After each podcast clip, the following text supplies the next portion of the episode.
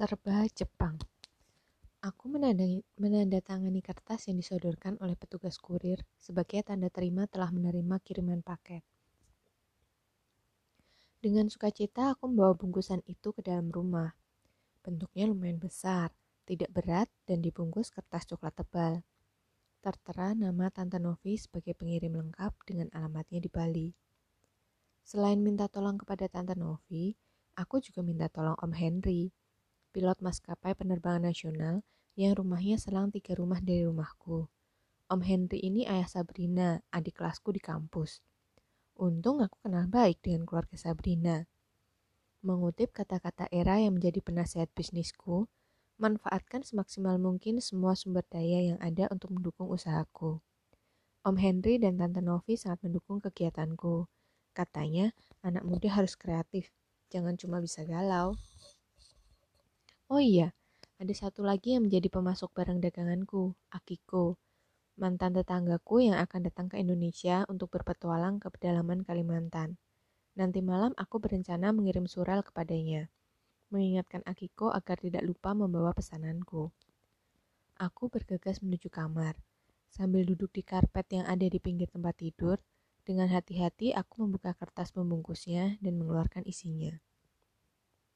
Ada wafer, KitKat green tea, KitKat petit merah, dan KitKat otona.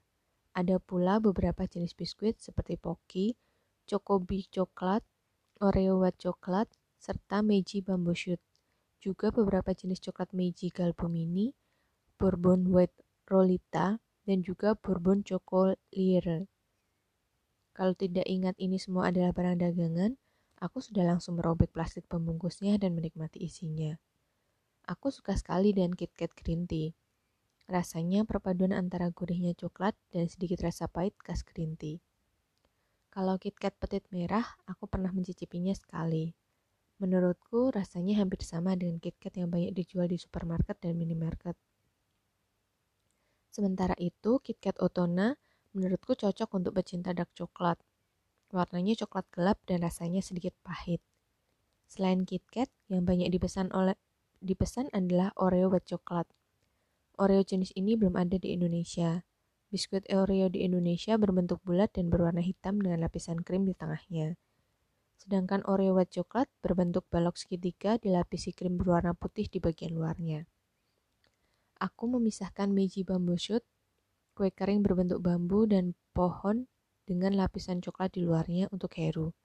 Heru juga memesan bourbon coklat Thierry Coklat berbentuk jari yang sensitif terhadap panas, sehingga harus diletakkan di dalam lemari pendingin sebelum dimakan.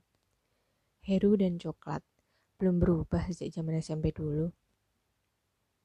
Terdengar suara ketukan yang disusul dengan terbukanya pintu kamar. Mulut mama yang sebelumnya ingin mengatakan sesuatu kembali mengatuk. Matanya terbelalak begitu melihat aneka cemilan Jepang berserakan di atas karpet. Kamu beli cemilan sebanyak ini? Buat dijual kok, Ma, kataku. Dijual? Mama kembali bertanya. Di mana? Memangnya sudah ada gelar Jepang lagi? Bukan gelar Jepang, Ma, tapi toko online, jawabku. Kedua mata Mama membesar. Kamu punya toko online? Aku menganggukkan kepala. Mama melangkah masuk, diperhatikannya cemilan-cemilan yang berserakan itu. Modalnya dari mana? Tanya mama. Eh, anu mah, kata Tante Novi bayarnya boleh belakangan setelah barangnya terjual. Aku menjelaskan dengan sedikit terbata. Basar gelar Jepang kemarin gimana? Laku semua? Aku menggelengkan kepala. Aku memang belum bercerita kepada mama kalau barang jualanku hanya laku tiga bungkus. Itu pun dibeli oleh Heru, Sakura, dan seorang dosen yang kebetulan melihat-lihat stand bazar. Yang penting kartu nama kita habis, Era berkomentar. Terus kalau habis kenapa? Pikir tanyaku heran. Tanpa aku minta, Era membuat kartu nama dan membagikannya pada pengunjung bazar yang lewat dekat stand di mana aku berjualan. Di kartu nama itu tercantum namaku, nomor telepon, dan pin ponselku lengkap dengan gambar camilan-camilan di Jepangan.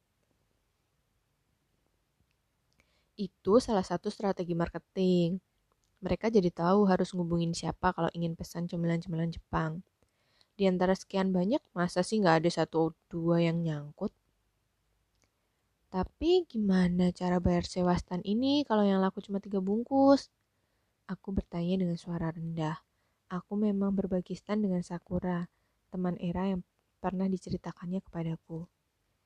Di luar dugaanku, Era mendekati Sakura yang sedang asik minum ocha dingin. Sejak tadi, Sakura sibuk melayani pengunjung bazar yang membeli takoyaki, okonomiyaki, dan bento yang dijualnya. Mumpung sekarang sedang sepi, dia memanfaatkannya untuk beristirahat. Eh, Saku, gimana nih dagangan Sasa cuma laku tiga, lu kasih diskon sewa standnya dong. Era berkata dengan nada membujuk. Sakura tersenyum. Dilapnya mulutnya dengan tisu. Gak usah bayar, kata Sakura. Aduh, jangan gitu, gue jadi gak enak. Buru-buru aku berkata. Gak apa-apa, dari pagi lo kan udah bantuin gue jualan. Jadi kita impas, kata Sakura santai. Rugi dong kalau cuma laku tiga bungkus. Mama berkomentar setelah mendengar ceritaku. Enggak juga sih, Ma. Buru-buru aku menjawab. Sisa gelar Jepang itu Sasa foto dan unggah di sosial media dan toko online. Hebat, puji mama. Aku tersenyum senang mendengarnya.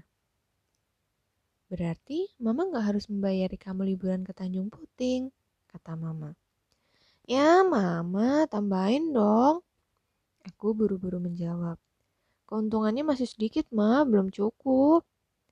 Mama tersenyum ditariknya tanganku. Bantuin mama di dapur ya? Sasha mau bungkusin pesanan, ma, kataku. Bantuin mama dulu. Setelah itu kamu lanjutin bungkus-bungkusnya. Mama tak mau kalah. Aku mengikuti mama. Mau bikin apa sih, Ma?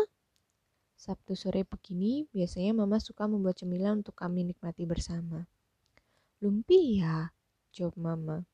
Mama yang bungkus adonan isi adonan isi dengan kulit lumpia, kamu yang goreng ya? Siap, bos. Aku membuat rencana di dalam kepalaku. Membantu mama, menikmati lumpia hangat bareng papa dan mama, mengunggah foto di blog, makan malam, lalu membungkus pesanan dan mengirimkannya Senin lusa.